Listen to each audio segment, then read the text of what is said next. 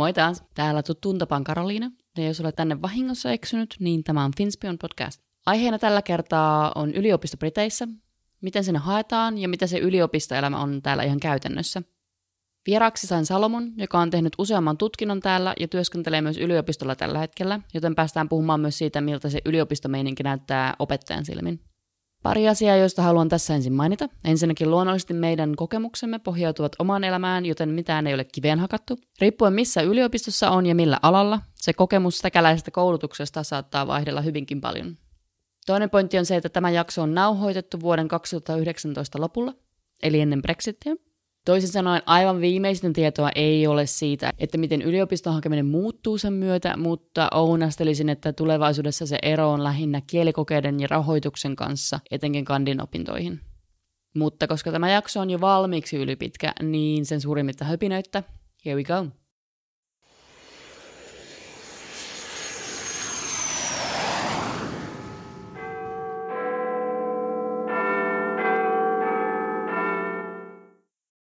Jos kerrot, että no ensinnäkin kuka sä olet ja mitä sä, sun koulutustausta täällä, mitä sä oot opiskellut, missä ja miten meni. Mm, mm, miten meni oli se kysymys.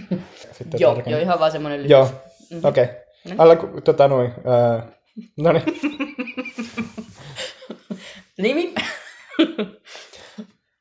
Hei, äh, olen Salama Hirvonen, olen asunut Tiesaarella nyt jo reilu 10 vuotta. Mm-hmm. Tulin tänne opiskelemaan kandin tutkintoa taloustieteessä mm-hmm. Essexin yliopistossa 2008. Sen suoritettua niin menin Lontooseen, tein maisterin tutkinnon edelleenkin taloustieteessä. Äh, Ajatus katos. Ei paniikkia. Sen jälkeen äh, menin Lontooseen tekemään maisterin tutkintoa äh, UCLssä, jonka jälkeen sitten tulin töihin Bristoliin, tänne missä me tällä hetkellä olemme, tutkimusavustajaksi, ja sitten jäin tekemään tu- äh, tohtorin tutkintoa äh, Bristolin yliopistoon. Ja nyt on sen verran loppusuoralla, että toivottavasti se on virallisesti äh, jo valmis silloin, kun tämä tulee eetteriin tämä podcast. Jei! Ähm, joo, mä oon tosiaan tullut itse Britteihin 2013 yliopistoon suorittaa kandin tutkintoa sisäarkkitehtuurissa. Tai no Suomessa se itse asiassa kääntyy vissiin sisustusarkkitehtuuriksi. Mutta tosiaan kolme vuotta sitten suoritin täällä Bristolissa Juvilla. Ei siinä sitten sen kummempaa. Jäin töihin, joten täällä ollaan vielä yliopiston jälkeen. Että siis miksi sä oot tullut ulkomaille kouluun, miksei Suomessa? No tämä on varmaan se toinen kysymys, joka täällä mulle esitetään. Ensimmäinen on tietenkin, että mistä olet kotoisin, yeah. kun kuullaan aksentista, että, että, että en, ole, mm. en ole britti. Siinä kävi sillä tavalla, että mä kävin Suomessa aikanaan IP-lukion. En sillä ajatuksella mennyt sinne, että, että lähtisi ulkomaille, vaan enemmän, yeah. että pystyy lukemaan niitä aineita, joita halusin enemmälti. Sitten se elämä sillä tavalla vei, että aloin seurustelemaan lukioaikana ja silloin tyttökaverini halusi lukea meribiologiaa. Trooppista meribiologiaa, tämä ei ollut mahdollista lukea Suomessa. Yllätys. ja sitten siinä mietit mietittiin eh, ennen kuin lähdin armeijaan, että, että, että halutaanko kokeilla että yhdessä asumista jossakin päin maailmaa. Ja ei mullekaan se mitenkään se ollut niin vastenmielinen ajatus. Ja oli ehkä vähän se itsekin ajatellut, että voisin, äh, voisin tota, tulla ulkomaille opiskelemaan. Siinä ulkomaille opiskelussa, mikä mua kiihtoi, oli silloin, kun tiesin, että haluan taloustiedettä opiskella. Mm, yeah. Niin kiehtoi ennen kaikkea se, että, että siinä kandin tutkinnossakin, niin siinä luettiin oikeastaan pelkästään taloustiedettä, eikä sivuaineena jotain esimerkiksi niin valtiooppia, mikä nyt on huvittavaa sen takia, koska olen suuntautunut sille alalle, alalle tässä, tässä tutkimus, tutkimus, tutkimuksessa. Asia selvä. Mä tulin ulkomaille kouluun, koska no ensinnäkin mä halusin yliopistoon ja mä tiesin, että mun lukupäälläni ei yliopistoon Suomessa päästä. Se oli ihan vaan fakta. Mä kävin lukion kuitenkin, mä kävin kaksoistutkinnon leipurikoulun kanssa ja kirjoitin ylioppilaaksi samalla. Saahan sillä sen paperin kouraan, mutta ei sillä kyllä yliopistoon mennä. Niin sitten yliopistoon, jos halus, ja mä halusin tälle alalle, ja jotenkin oli luont... ja sitten kun mä halusin ulkomaille myös samaan aikaan, niin sitten oli jotenkin paljon luontavampaa sitten lähteä ulkomaille niin yliopistoon. Ajatus siitä, että mä olisin muuttanut tänne ihan vaan muuten, vaan oli jotenkin paljon vaikeampi, koska sitten, sitten kun tulee yliopistoon, niin sulla on tavallaan se ympyrä, mihin sä jo laitat itsesi. Sä saat ne kaverit sitä kautta ja sen sosiaalisen ympyrän, ja sitten sulla on tavallaan jonkinlainen fraami, mihin sä niin sitten soluttaudut, joka oli mun mielestä jotenkin paljon turvallisemman oloinen vaihtoehto. Tota, ja siis halusin jonkinnäköistä arkkitehtuuria lukea, mutta sitten taas seitsemän vuoden arkkitehtikoulu ei oikein tota, tota, ihan innostanut, että en mä nyt ihan niin kauan siellä koulussa halua olla. Joo, siis sama sillä tavalla, että kyllä mäkin tänne niin koulutuksen perässä tuli, että vaikka tätä saarta on oppinut mm. ö, rakastamaan enemmän kuin vihaamaan, niin, niin tota, kyllä, mä, kyllä, kyllä ö, jos olisi tavallaan ollut samat, ö,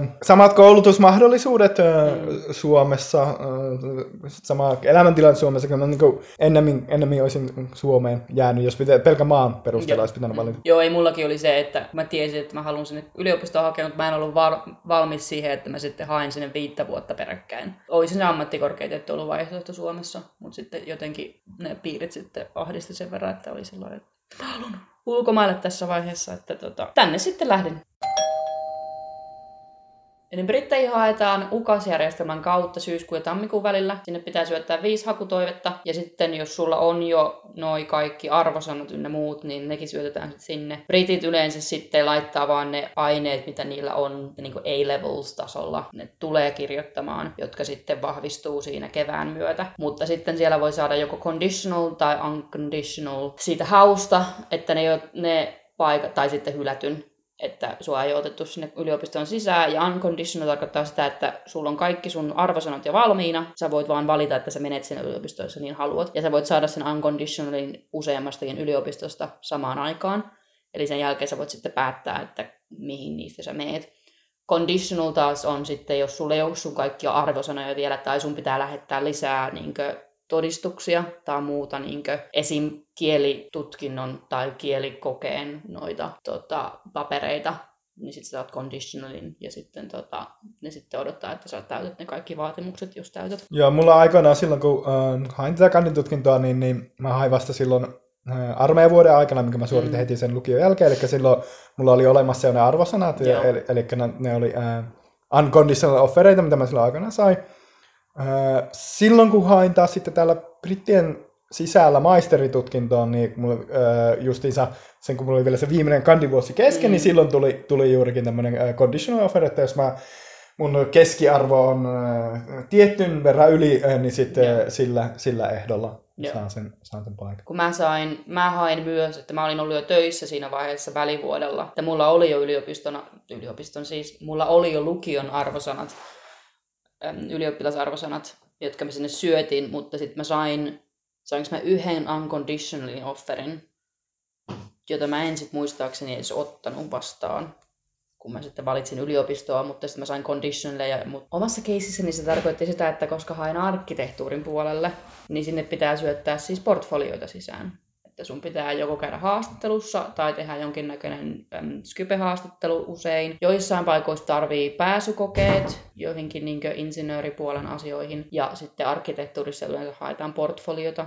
tai jos on niin taidealoille, niin sitten pitää olla myös noin piirustusnäytteet. Itsehän en joutunut kyllä lähettämään portfoliota kuin yhteen paikkaan ja toiseen paikkaan mulla oli haastattelu. Ei se ole nyt ollut varmaan tämä Juvi kyllä sit, joka antoi mulle sen unconditional offerin mä sain sitten tavallaan, pääsin suoraan sisään. Tuossa tulikin itse asiassa äh, erittäin tärkeä pointti, eli periaatteessa suurimmalla osalla aloista ja yliopistoista aino, ei tarvita, ei ole minkäänlaisia pääsykokeita, mm, haastatteluja. Poikkeuksena juurikin tämmöiset taidealat, jotka mainitsit mm, yeah. portfoliona. Ja sitten tietenkin poikkeuksena Oxbridge, eli Oxford ja Cambridge, johon mm, on, on, on haastattelu. Niin. Mutta muuten muuten yliopistoihin kyllä se riittää ne pelkät, pelkät arvosanat.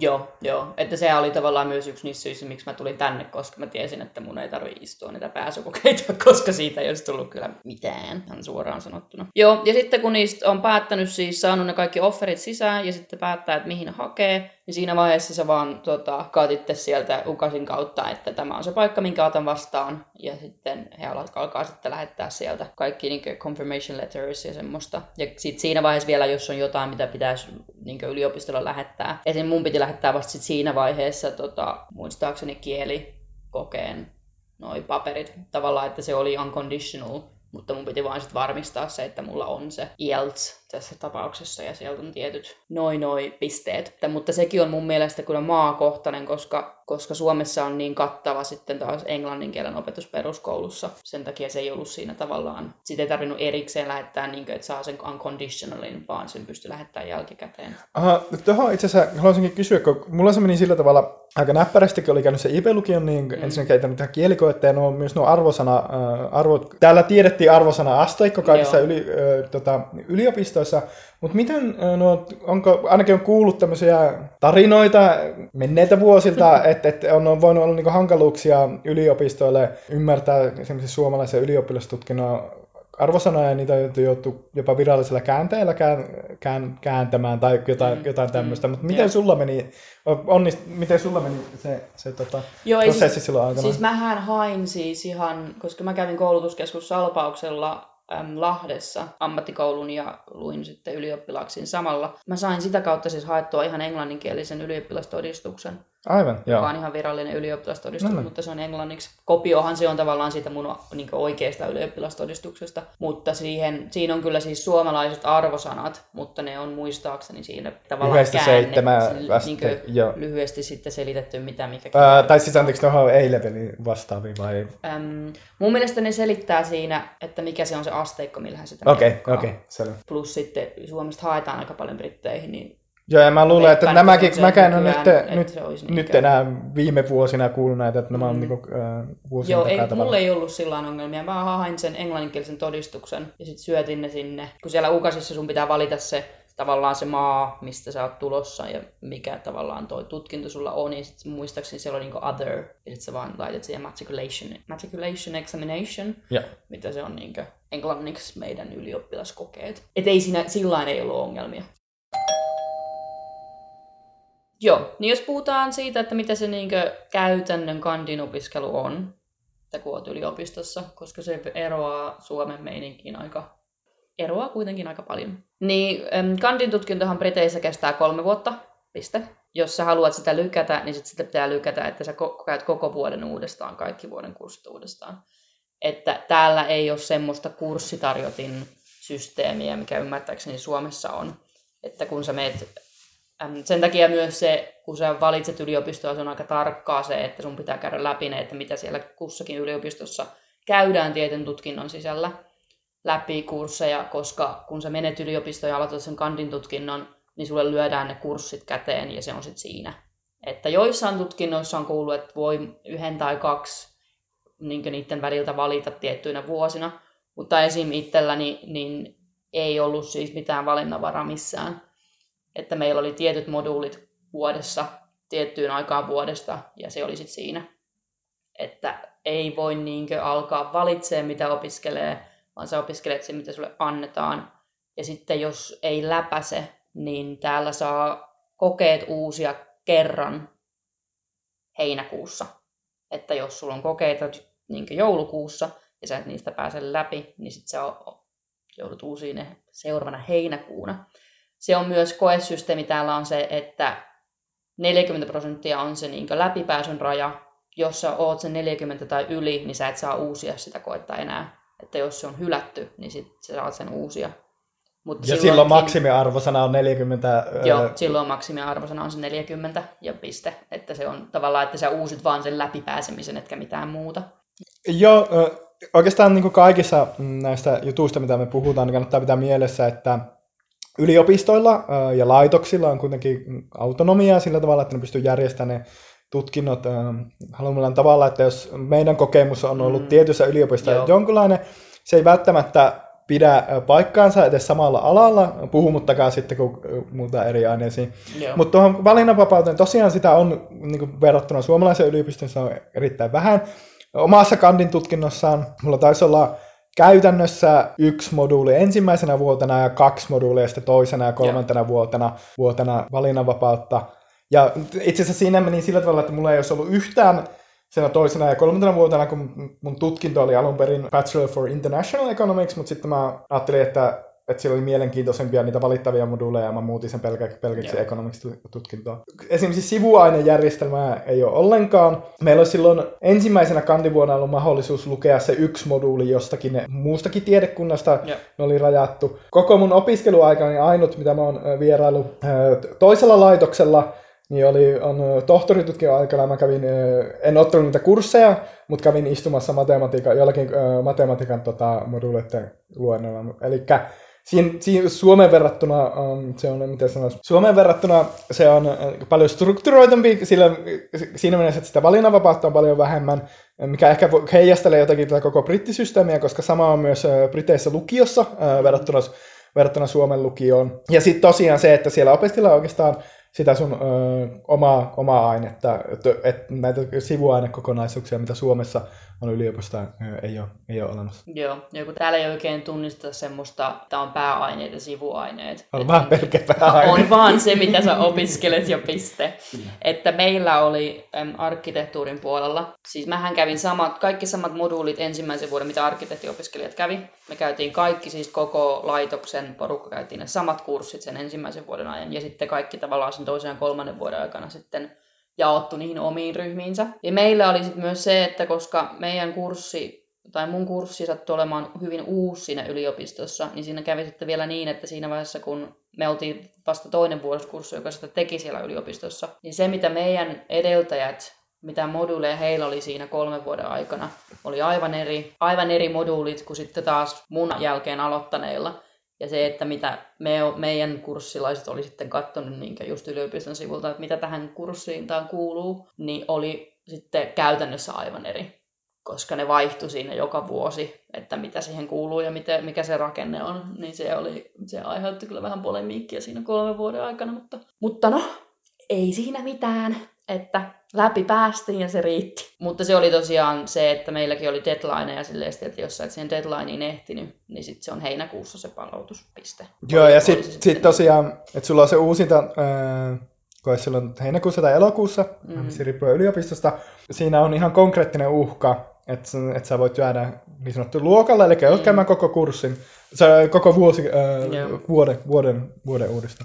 Joo, joo. Ja kun täälläkin on sitten, että sä saat tissin ymmärtääkseni yhden vuoden uusia, mutta sen jälkeen sun pitää sitten käydä jollain lautakunnalla periaatteessa perustelemassa, miksi sun pitää uusia se vielä kerran, että se on maks neljä vuotta, mitä se voi kestää sinun yliopistossa. Se on, sit sut, sit sut potkitaan kirjaimellisesti pihalle yliopistosta, että sen jälkeen on ihan turha kuvitella tulevansa enää takaisin. Että sillä ei ole semmoista valinnanvaraa ja semmoista tota, systeemiä kuin Suomessa, että voisi niinku sitten pitkittää opintoja tai tehdä niitä niinku osa-aikaisesti tai muuta vastaavaa, että se pitää siinä hakuvaiheesta tietää, jos sä yrität tehdä niinku part-time Joo, osa-aikais, joo, kyllä. Ö, osa-aikainen tutkinto on, on, on mahdollista, mutta se tosiaan se pitää olla niin virallisesti.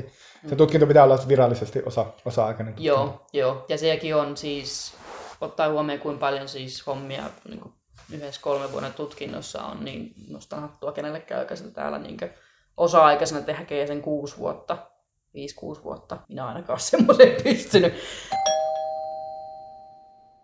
Jos vähän puhutaan siitä, että miten se on oikeasti se jokapäiväinen elämä siellä yliopiston kampuksella, jos on sellaisessa yliopistossa kampus on. Meilläkin on tässä meidän välillä jo aika iso ero siinä, että Jyvillä mä olen Ferentzen kampuksella, joka on ihan jäätävän iso maaplänti, jossa on ihan jäätävän monta rakennusta, jossa sun pitää tasan tarkkaan tietää, mihin sä oot menossa. Kun taas sitten esim. jos oot Bristolin yliopistossa, missä säkin teet nyt tohtoria, niin eihän niillä mitään kampusta ole, kun ne on tuossa me ollaan käytännössä keskustassa, mun toimisto on kellarissa semmoisessa niin isossa omakotitalossa, äh, siis entisessä oma, omakoti, omakotitalossa, että, että me ollaan niin käytännössä ihan, ihan keskustassa. Joo. joo, koska ne Bristolin yliopiston rakennuksessa sitten taas ympäristä keskustaa tavallaan, että onhan niilläkin nyt pari uudempaa rakennusta siinä joo. tavallaan rakennettu, mutta niin, niin jos olet kampuksella tai, tai keskellä kaupunkia, sillä nyt ei ole mitään merkitystä, mutta joka päivästä arkea yliopistolla, niin mulla se oli arkkitehtuurin puolella suurin osa mun ajasta meni studiolla istumiseen, eli siis, tämä on studio suomeksi. Studio.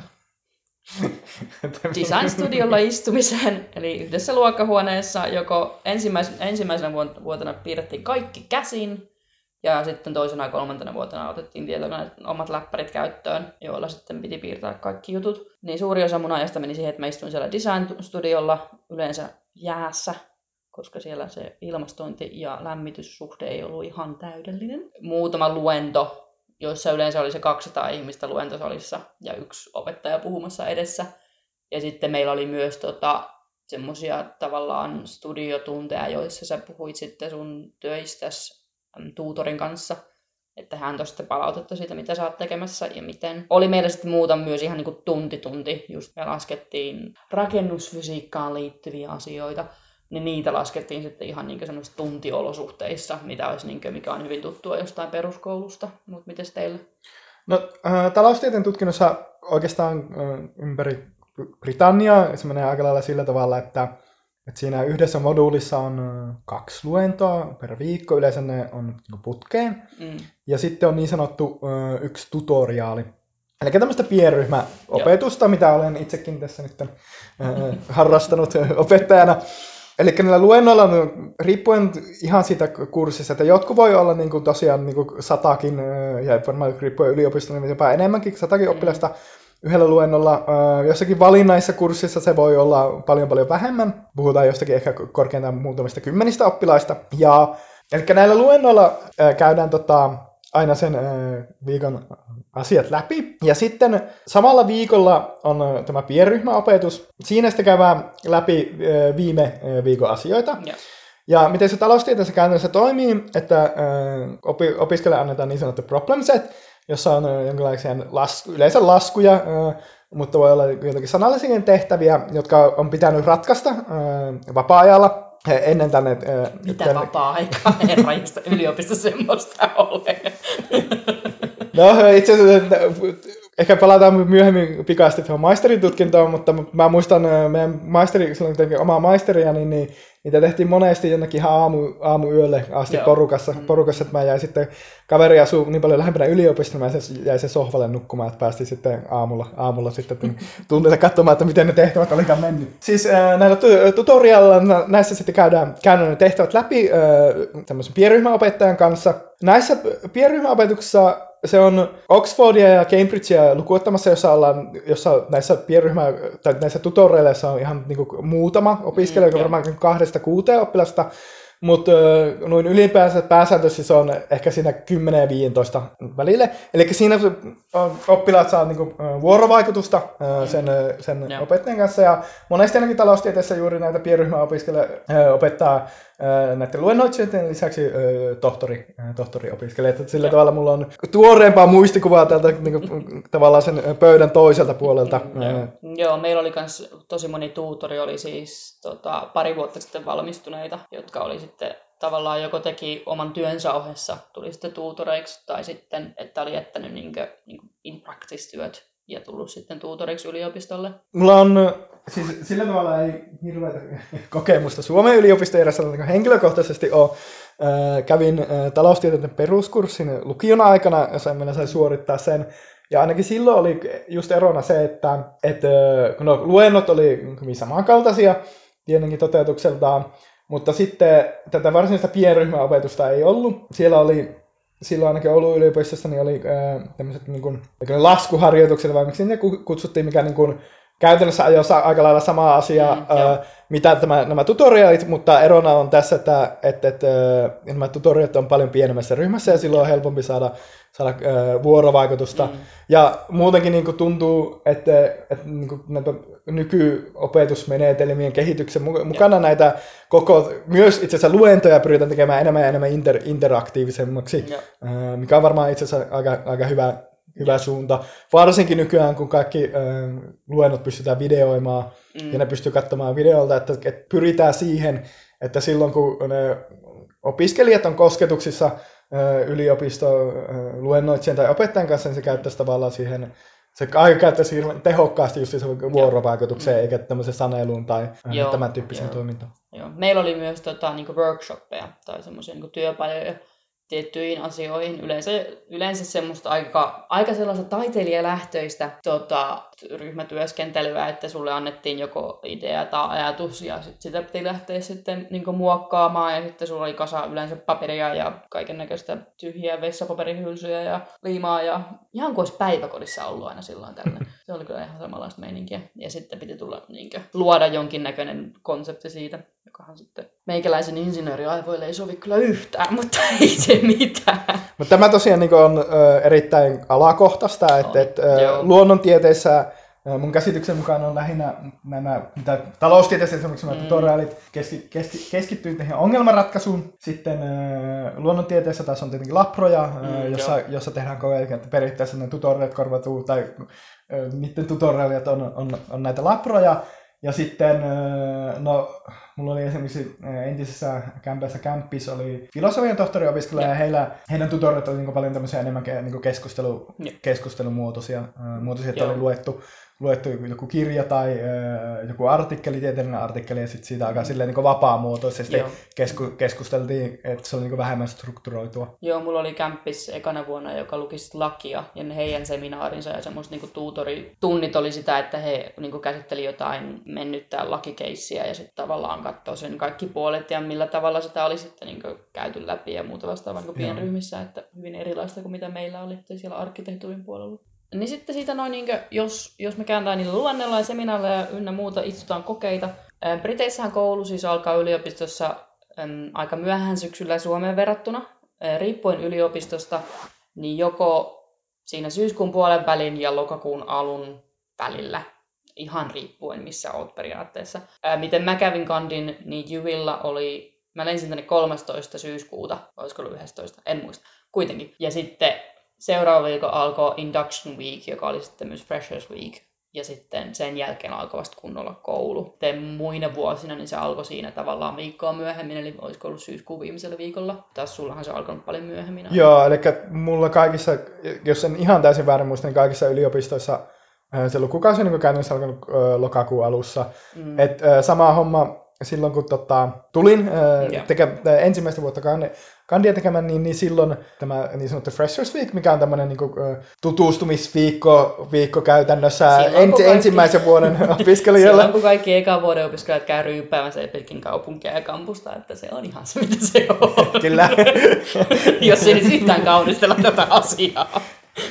näin, näin, se, on, se oli ihan, jos, ihan niin kuin syyskuun viimeisiä päiviä silloin, milloin mä, mä tulin, ja sitten se alkoi alko sitten just seuraavana päivänä, itse asiassa muistaakseni sunnuntaina Joo. lensin, ja lennettiin, ja tota, sitten sit alkoi. Joo, eli Suomen verrattuna se yliopisto alkaa semmoista muutama viikkoa tai kuukautta myöhemmin, ja tosiaan silloin alkaa tämä ensimmäinen term, äh, syystermi, joka kestää sinne jouluun asti. Mm, ja sen jälkeen sitten kun tullaan äh, tammikuussa tullaan takaisin, siinä on kaksi-kolme viikkoa koeviikkoja. Eli silloin käytännössä äh, pidetään kokeet siitä, niistä moduuleista, mitkä sulla on ollut sillä sy- systeemillä. Mm. Ei välttämättä joissakin yliopistoissa ja joissakin kursseilla se on sillä tavalla. Kaikki koe- kokeet pidetään vasta silloin kesäalussa. Mm alussa, mutta ainakin oma, oma kokemus oli se, että, että itse asiassa maisteriopintoja lukuottamatta ne kokeet taisi olla aina aina silloin heti, heti silloin tammikuussa niiden syksyn kursseilla. Mm-hmm. Ja, ja silloin tos... koekautena ei siis ole mitään muuta opintoja, että se on vaan pelkkää Joo, kokeita. joo kyllä, e, nimenomaan. Että silloin, ei ollut, silloin ei ole mitään luentoja, silloin pelkästään kokeita ja kokeisiin joo, lukua. Joo, tai muita deadlineja, jos on. Kyllä. Ja sitten tosiaan silloin tammikuun lopulla, ihan lopussa käytännössä, niin alkaa, alkaa toinen term, tämä niin kuin, kevät term, ja se kestää aina tuonne pääsiäiseen asti. Eli sillä välillä on, on näitä luentoja ja sitten näitä tutoriaaleja. Ja pääsiäinen on yleensä kaksi viikkoa, että se on... Kyllä, se on hyvää aikaa näin jos tutkimustyötä tekee, niin ei ole mitään häiriötekijöitä. Myös kon, aika suosittua konferenssiaikaa, aikaa, että se huomaa, että Joo. opiskelijat ei ole pyörimässä, pyörimässä ei, me, Meillä sen kyllä huomasi myös sen, että kun oli kaksi viikkoa, että ei ollut niin opin, opiskeluja, että kuinka paljon sitä ihmistä kuitenkin sitten istui siellä yliopistolla tekemässä niitä hommia. Että koska en tiedä teistä, mutta sitten meillä kun alkoi sen jälkeen tavallaan se viimeinen termi, meillä ei yleensä ollut kuin ehkä kuukauden verran niin opetushommi, opetustunteja tai studiotunteja ja sitten alkoi taas deadlineit. Että siihen ei sitten enää kauheasti jäänyt. Sen takia meillä käytettiin hyvin, moni käytti sen pääsiäisloman siihen, että sitten vaan puskettiin sitten niinkö deadline-tavaraa, että sitten on valmiina siihen, kun te toukokuun puolessa välissä meillä alkoi aina kokeet ja deadlineit. Ja se oli, niin kuin, meillä oli sitten taas vaikka se kesätermi kestää sitten yleensä sinne kesäkuun loppuun. En tiedä, miten teillä oli. Joo, se varmaan virallisesti se kestää jonnekin, koska mä muistan, että siinä oli, äh, millä sillä oli merkitystä, niin siinä oli lähinnä siihen niin opintotukeen, että mm, et, et miltä kuukaudelta, mutta niin kuin, samalla lailla ne kokeet on niin kuin, toukokuun puolessa olessa sinne kesäkuun alkuun mm. oikeastaan korkeintaan. Et, et, käytännössä niin kuin kesäkuun ensimmäisten päivien jälkeen ei enää enää tota, kokeita, kokeitakaan ole. Et sen jälkeen on, vaikka se virallisesti kestää sinne ihan kesäkuun loppuun asti, asti tai jopa heinäkuun jonnekin alkupäiville, niin, niin enää ei ole mitään tarvetta olla paikan päällä yliopistolla, kun Joo, kokeet on tehty. Ei, ei, ja meillä oli siis, kun mulla oli kuitenkin sitten niin studiotöiden projektien palautusta, niin ne oli aina siinä niin kuin toukokuun puolessa välissä, ja sitten sen jälkeen saattoi ehkä yksi tai kaksi hassua koetta olla, koska mulla ei ollut kauheasti kokeita, niin tota, että sitten ne piti käydä suorittamassa mutta sen jälkeen yleensä toukokuun loppuun mennessä me oltiin aina ihan niin vapaita. Joo, meillä taas taloustieteessä niin aika niin kuin, tyypillistä, että kokeilla on erittäin suuri painoarvo.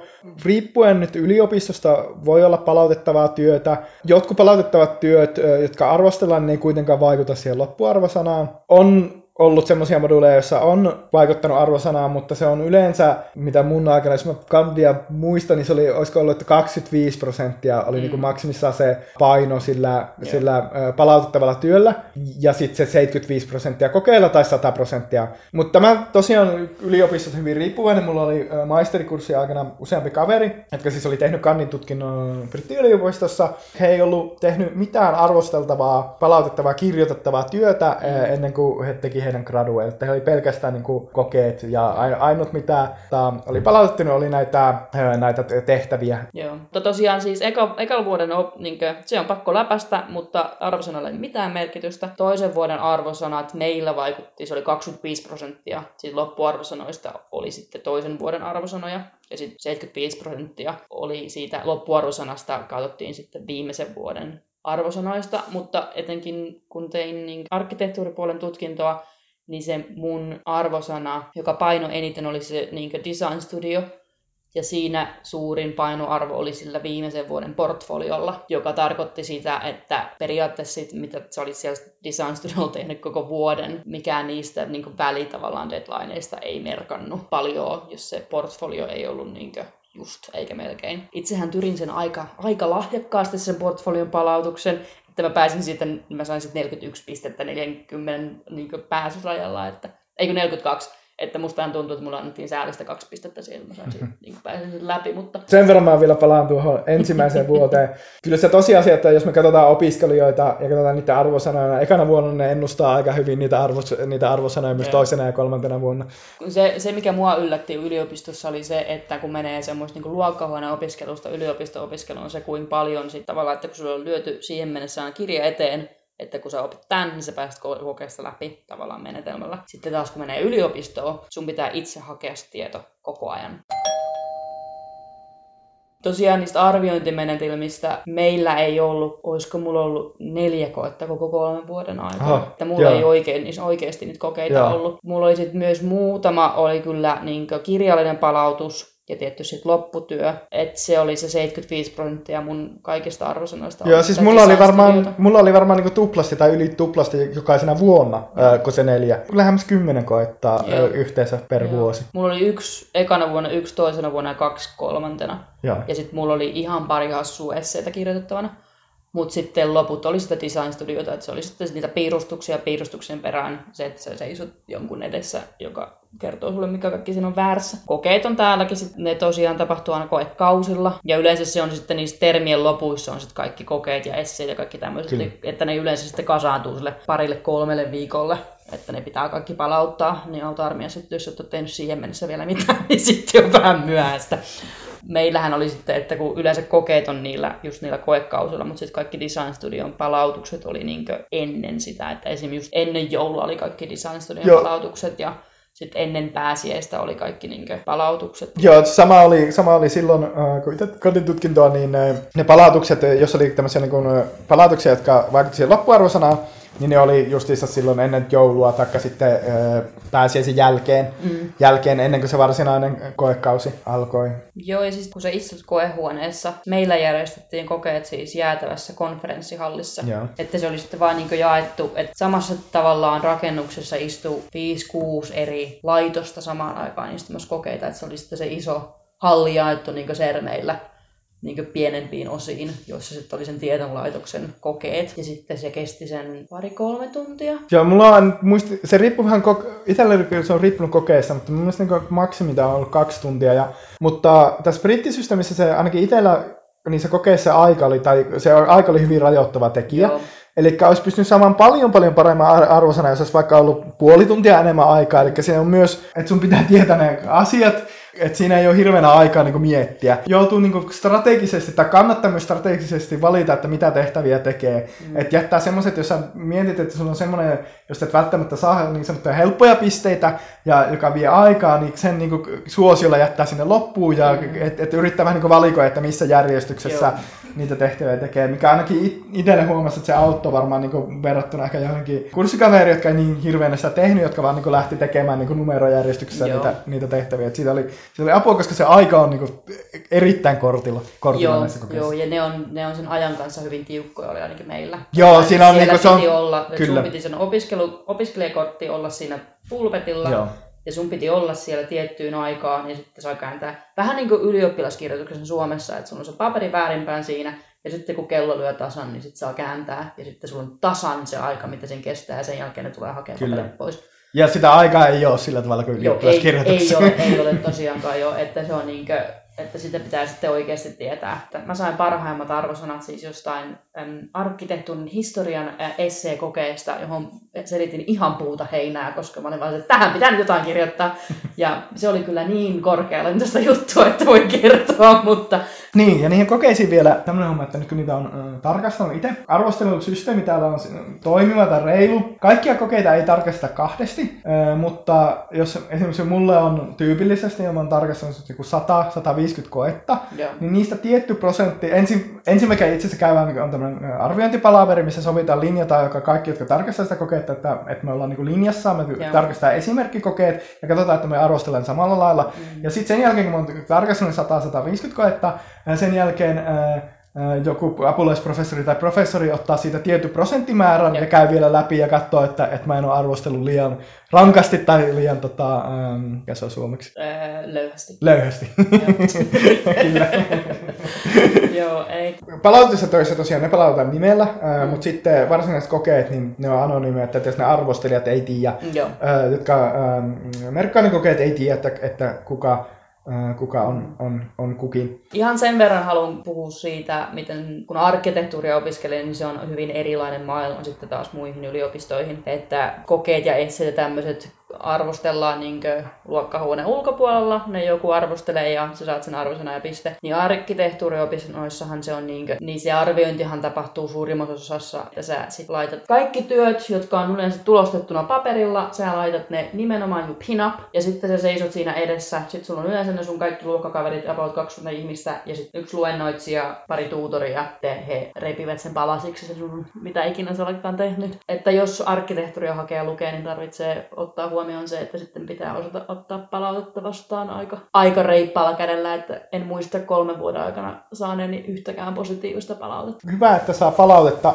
ylipäänsä, koska noista kokeista ainakin taloustieteessä yleensä, kun niissä jonkun verran kiertää kysymykset vuosittain, tai mm. ainakin samantyyppiset kysymykset. Edellisen vuoden kokeet on saatavilla kyllä, Joo. mutta sitten vastauksia ei. Ja, se, et, ja niistä kokeista nyt itse asiassa muuttuu pari vuotta me tai noin reilu vuosi sitten, puolitoista vuotta sitten muuttuu meidän yliopistolla Bristolissa, että opiskelijat pystyy, ne saa itse asiassa, niille skannataan ne kokeet, ja, ja ne näkee sieltä, äh, sieltä, että mitä merkintöjä sinne on kirjoitettu, ja sillä, sit meilläkin tuli just ohje silloin, että pitääkö korjataan kokeita, mitä alkaa nyt kirjoittaa enemmän sinne, sinne palautetta, mikä on itse asiassa mun mielestä ihan positiivinen homma, koska silloin kun mä olin opiskelija, niin mä en saanut yhdestäkään kokeesta palautetta. Sitten on näitä palautettavia töitä, ja jotkut niistä on semmoisia, että ne ei edes vaikuta siihen loppuarvosanaan, mutta juuri niiden idea on se, että opiskelija saisi sitten palautetta, ää, palautetta omasta, omassa työstään. Niin meillä tietty hyvä pointti on se, että siitä palaute tuli siinä samalla, että se arvostelu tapahtui siinä samalla. Että se palaute sitten ihan riippui siitä, mitä siinä sai, oli sitten, että tykkäskö ne Hesusta vai ei. Et sen mukaan, että mitä luennoitsija tai tuutori, mistä he tykkäsivät tyylistä, niin sitten sai kyllä ihan yleensä kiitosta. Mutta sitten jos ei meikäläisen tapa, joka yleensä tekee vähän ihan niin kuin minua itseäni huvittaa,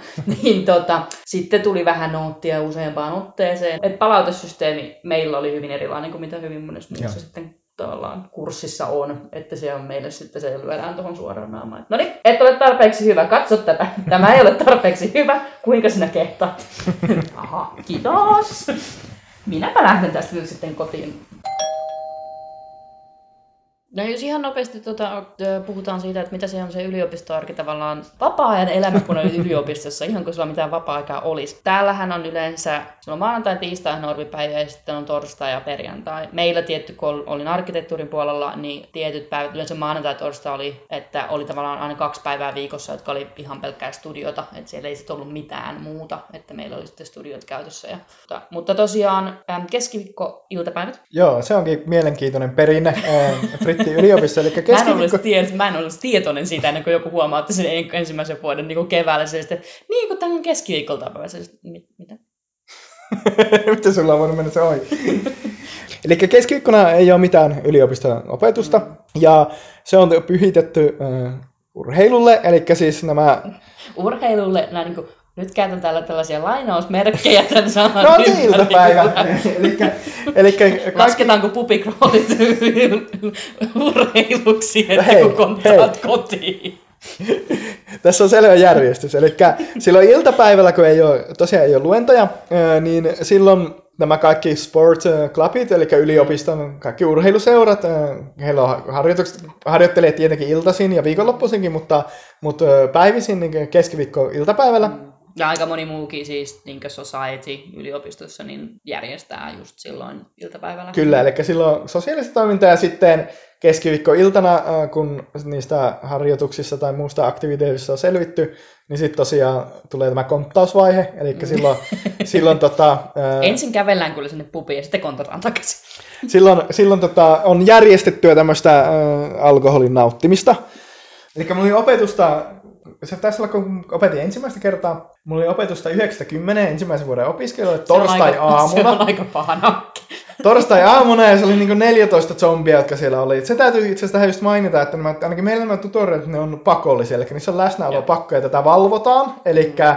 Eli jos sä oot poissa niin, niin äh, ilman syytä äh, kaksi kertaa, niin silloin itse asiassa joudut jonkunnäköiseen puhutteluun äh, jopa. Eli näitä valvotaan Eli nämä ihmiset kyllä raahautu paikalle, mutta ei niistä hirveänä, niin kuin, ei niistä hirveänä eloa, eloa ollut, ja se oli opettanut aika, aika kauhea paikka yrittää, yrittää tota, Joo, meillä ei saada ollut tietoa kaik- päähän. Meillä ei ollut kaikilla ähm, luennoilla, ei ollut läsnäolopakkoa, mutta ne kyllä tavallaan sen niin läsnäololista kierros mutta tota, ei tavallaan sitä ei vahdittu. Joo, se miten, mitä ainakin taloustieteen puolella on ollut kaikissa yliopistoissa, missä on ollut, niin opiskelijan opettaja, niin on ollut sillä tavalla, että luennoilla ei ole läsnäolopakkoa eikä kerätä nimiä, mutta nämä tutoriailla nimenomaan niillä on, ja sitä valvotaan siis silleen tosi niin kuin, mm. sen, siis tosi rankasti, että, että mun mielestä jo Mä en ole ihan varma, onko yhdestä luvattomasta poissaolosta, tuleeko siitä jonkunlainen viesti. Todennäköisesti tulee, mutta se oli, että jos on kaksi poissa, niin sitten aletaan niin jo etsimään sua kissoja koiran kanssa ja niin kysymään, että mikä, mikä tämä homma on. Joo, ei meillä ei ollut, että meillä oli siis, no jos se tunni, sitten on oma vikasia, etenkin luennot oli ollut pakollisia, ja sitten ei niinkö tutoriaalitkaan, mutta etenkin kun puhutaan niinkö design-alasta ja arkkitehtuurista, niin sitten sen kyllä sitten tavallaan, että jos siellä niissä tutoriaaleissa ei käynyt esittämässä tavallaan puhumassa niiden tuutorien kanssa niissä hommista, niin kyllä sitten näkyy sitten loppuvaiheessa, mm. kun sä yrität silleen, että en mä tiedä yhtään, että onko tämä oikein vai onko tämä väärin vai mitä mä oon tehnyt. Että se oli tavallaan, että sitten ihmiset kyllä sitä valvo itse siinä. Että, ja yleensä sitten siinä vaiheessa, jossain vaiheessa, jos sua ei useampaa viikkoa ollut nähnyt, niin kyllä sitten tuutori joku otti yhteyttä, että mikä homma, että kun meillä on nähty sua. Että ajattelitko palauttaa tätä työtä sitten, kun on pinap-päivää? Mutta joo, takaisin nuihin itse asiassa nuihin, äh, se, näihin sports, ja kyllä, josta saa niinku vähän aasia silloin näihin sports äh, society, mm. eli näihin yliopiston tota, urheiluseuroihin lainausmerkissä. Tai, tai Ja kyllä klapit, ja missä on mm, tota, kaiken näkö, siis mm. laidasta laitaan, itsekin, niitä löytyy. Itsekin sellaista vedin Nordic Baltic Society ja kaksi vuotta, kun mä sitä vedin. Mä olin yhden vuoden, mä olin puheenjohtaja. Toisen, ensimmäisen vuoden mä taisin, oli ihan vain joku sihteeri tai tämmöistä. Että aika laidasta laitaa, ainakin meillä yliopistolla oli sitä niin kuin, tavallaan ihan mitä vaan halusit tehdä, kyllä, niin sitä löytyi. Joo. Tavallaan ihan teatterista ja kuorosta, niin just kulttuuri, Joo societyin ja urheiluun. Että... Joo, ja sitten itse asiassa niiden perustaminenkin on aika helppoa. Mä katsoin sitä vierestä mun maisterivuotena, kun usealla perustettiin salibändi club. Ja tota, siis itse en ollut perustajajäsen, mutta se oli just ensimmäinen vuosi ja silleen, että, että se niin meni aika, aika helposti. Heidän piti saada 20 nimeä kasaan, että et he sai yliopistolta oliko se niin tuhat puntaa ja niin luvan perustaa tämä. Ja sitten sitten niitä 20 nimeä itse asiassa Sinne laitettiin kaikkia kissakaimon nimiä, no ei, ei sen, mutta laitettiin semmoisia nimiä, että koskaan varmaan niissä harjoituksissa käynytkään, mutta se oli, mä muistan, kun se oli se kakkitin, oli aika kriittinen, se oli kriittinen, kriittinen piste. Joo, mutta yliopistot yleensä aika tota, äm, innokkaasti tavallaan tukemassa Tuke, joo, niitä kyllä. societya ja antamassa niin rahaa. Ja, no ei nyt antamassa rahaa, mutta tavallaan, että joo. siellä on budjettia siihen on sitten, että, että voi ostaa asioita ja just maksaa jotain Al- Mut, meillä oli vain yliopistolla, että alkoholia ei saanut niinkö, ostaa yliopiston rahoilla. E, ja myöskään yliopiston tiloissa, jos jotain järjestettiin, niin alkoholi ei saanut niissä sitten olla mukana. Että se Joo. olla sitten ihan ravintola tavallaan tiloissa. Se on varmaan tota, aika yleinen homma, mutta tossakin on poikkeuksia. Mutta se, mitä piti sanoa, että mä aika lailla poikkean, mitä mä, mun käsittääkseni, mitä Suomessa tavallaan tämä sosiaalisoituminen niin yliopisto kavereiden kanssa tapahtuu, että se on niin tämmöistä niin ainejärjestöpohjasta mun kokemus on, että, että näissä niin kuin, siis on myös olemassa tämmöinen, ollut kaikista tämmöinen niin economic society, mm, johon ei tarvi, sun, ensinnäkin siihen liittyekseen sun ei tarvi olla, että sä opiskelet ää, taloustiedettä. Se on ollut erittäin inaktiivinen niin kuin verrattuna, että voi olla niin kuin ihan vain yksi, kaksi tapahtumaa ja aika pienimuotoista. Verrattuna sitten Suomeen, missä niin ainejärjestöt on tosi aktiivisia, niitä on paljon enemmän niin kuin, mm. niitä tapahtumia, kun täällä taas se niin kuin aika lailla menee sen perusteella, mitä sä harrastat. Joo. Ja ehkä siltikin sitä ei ole sitä, että sitten sitä, niin kuin, vaikka kyllä ne, kyllä ne niin kuin aina kuulee ne rugbyn pelaajat, kun, jos ne sattuu samaan pupiin mm. silloin keskiviikkona tai joku toinen ilta, mutta jotenkin tuntuu, että, että silti, että se, sitä, toimin, sitä toimintaa ei ole läheskään niin paljon, varsinkin tämmöistä niin kuin, sosiaalisoitumistoiminta ei ole niin paljon kuin mitä nämä ainejärjestöt pyörittää, pyörittää mm. Suomessa. Et se on yksi, itse asiassa aika iso ero niin kuin varmaan tämmöisessä yliopistokokemuksena opiskelijalle Joo. Suomi versus sitten Joo. britit. Mulle ainakin siis se tavallaan harrastustoiminta oli se, joka piti mut järjissä niin sen kolme vuotta. Tavallaan se henkireikä, että kun sitten kaikki, kaikki muu aika meni siihen niin yliopistoon. Mutta täällä esimerkiksi arkkitehtuurin puolella ei ollut semmoisia niin ainesosaateja, että oli siellä vissiin yksi tai kaksi, joilla oli jotain toimintaa, mutta sitten taas kun täällä on sitten Sipsi ja Reapa, jotka on niin sitten taas niin koko arkkitehtialan, tiedätkö, noita ammattijärjestöjä, ja jotka niin hoitaa sitä, niin heillä on sitten taas niin omaa opi, opiskelijatoimintaa, johon sitten vedetään tavallaan mukaan, että se ei ole tavallaan yliopistokohtaista enää, vaan se on niin kaupunkikohtaista. Esimerkiksi tässä taloustieteessä, niin tämmöisiä niin on olemassa verkostoitumistapahtumia, jotka niin esimerkiksi yritykset, yritykset mm. järjestää eri organisaatiot, missä on tarkoitus niin esitellä heidän toimintaansa ja niin rekrytä sitten, sitten, sitten porukkaa, mutta, mutta varsinaista tämmöistä niin ainejärjestötoimintaa tuskin ollenkaan ja se niin pyörii enemmänkin just niiden harrastusten, harrastusten kautta ää, kuin sen, sen, että mitä sä opiskelet. Mutta sitten taas meilläkin kampuksen tapahtumat on lähinnä ensimmäisen vuoden opiskelijoille, koska silloin asutaan kampuksella. Ja sitten vasta toinen ja kolmas vuosi se on sitten niin keskustassa tapahtuvaa, koska asutaan niin sitten kimppakämpissä. Tässä on itse asiassa hyvä pointti. Yliopistot yleensä ne takaa tai ainakin pyrkii takaamaan ensimmäisen vuoden opiskelijoille niin yliopistoasuntolasta, tai taikka sitten kampusyliopistossa se yleensä on kampuksella. Joo. Itse asiassa munkin, silloin kun mä teen kannin, niin, niin, niin Essexin yliopiston kanssa kampusyliopisto vielä jopa vähän kauempana taitaa olla niin kuin Colchesterin keskustassa, mikä on taas vielä paljon paljon pienempi mm. paikka, mitä, mitä, mitä Bristol. Ja silloin niin kuin siellä kampuksella kyllä, kun siellä asui, niin siellä, siellä oli kaikki. Siellä oli niin kuin, kyllä me nyt kaupassa taidettiin käydä niin Teskossa parinkymmenen 30 minuutin kävelymatkan päässä, sit, niinku, mutta ka, mut kampuksella oli kauppoja ja baareja ja mm. äh, ravintoloita ja kaikkea, että ei siellä periaatteessa niinku, tai, olisi tarvinnut poistua, poistua ollenkaan. Joo, joo, en mä ainakaan, siis mä asuin kampuksella sen ensimmäisen vuoden, Öm, meitä oli kuusi siinä, siinä talossa, Ja sitten siitä oli se 20 minuutin kävelymatka isoon Astaan. Mutta oli siinä myös kampuksella oli sellainen pieni kauppa, missä saisit jotain niin hätä, hätävaroiksi, tarvii. Ja sitten hän rakensi silloin myöhemmin niin rakennuksen sitten siinä kolmannen vuoden paikkeilla, se valmistui, että siellä oli sitten isommat niin kaupat ja kahvilat ja Joo. kaikki tämmöiset. Että tavallaan eihän silloin ekana vuonna, niin sillä kävinkö mä keskustassa ehkä niin kerran kuussa tai tämmöistä kaksi kertaa kuussa hakemassa jotain tarvikkeita jostain, koska ei vaan ollut mitään tarvetta, koska etenkin arkkitehtuurin puolella, kun sä istut siellä studiolla niin 24-7, niin ei sieltä mihinkään mennä. Tavallaan, että ei ole niin mitään tarvetta lähteä. Että, mutta nytkin Bristolissakin on vissiin nyt se ongelma, että kun etenkin Juvilla on niin paljon siis opiskelijoita, että ei, ei niillä riitä siis kampuksella Joo, asuntolat enää. Kyllä. Ja sitten, mutta Bristolin keskustaanhan on nyt sitten rakennettu aika paljon noita niin kerrostaloja, joka on täällä se juttu, että opiskelijat asuu, niin kuin, että heille raken, että opiskelijoille rakennetaan ihan niin kuin, heitä varten tavallaan kokonaisia siis kerrostaloja, joissa on sitten opiskelijakämppiä, joissa sitten asutaan. Ja itse asiassa tuo vähän samanlainen meininki kuin tuommoiset nuo perinte- perinteiset nuo college-hommat, niin kuin, mm. asumukset. Mulla on esimerkiksi yksi tohtoriopiskelija kollega Lontoossa, niin, niin asuu tota, äh, tämmöisessä collegeissa, äh, eli siis äh, vanha tota, äh, iso äh, talo, jossa äh, asuu pelkästään Lontoon yliopistoja ja opiskelijoita. Ja sit siellä on itse asiassa aika tosi niin yhteisöllinen meininki, ja, et, ja siellä collegein sisällä järjestetään myös niin kuin, paljon niin kuin, toimintaa, äh, toimintaa tota, äh, tämän collegein opiskelijoille. Et, et, sekin on niin kuin, tuommoinen pienoisyhteisö, ja sitten siellä on niin ruokalaitos ja muut. Ja...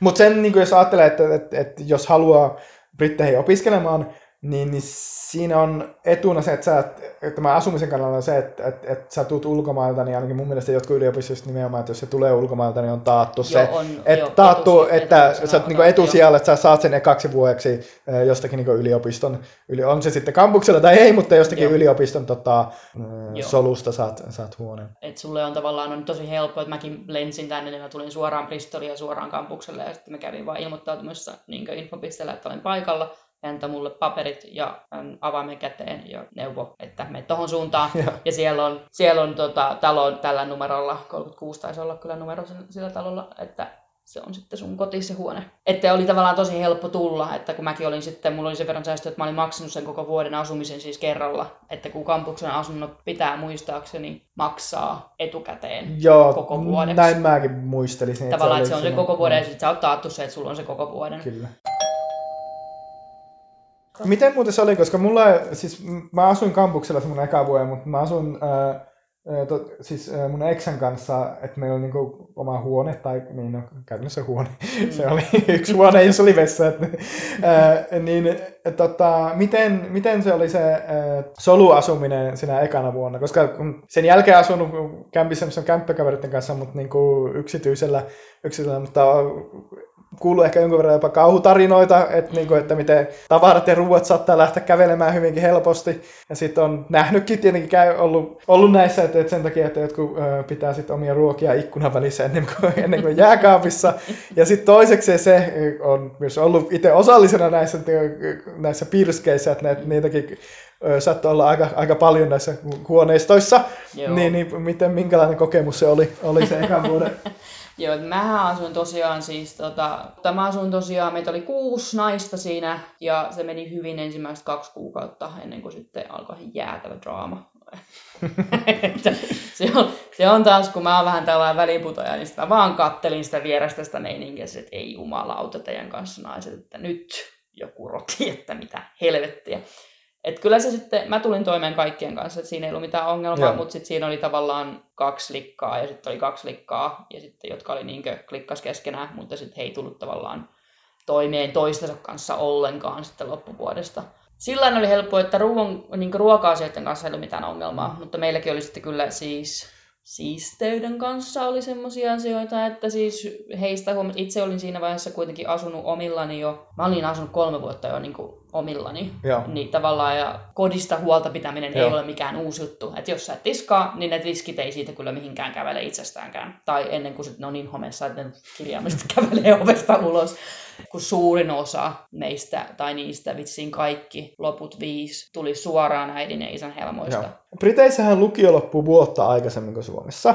Mm. Ja sitten kun ei ole tätä pääsykoerumpaa, niin se tarkoittaa sitä, että välivuotta pidetään paljon paljon vähemmän. Tai siis eh, jos pidetään välivuosi, yleensä on se vain yksi vuosi. Ja sitten sit, on paljon enemmän ihmisiä, jotka tulee suoraan lukiosta ö, yliopistoon. Mm, joo.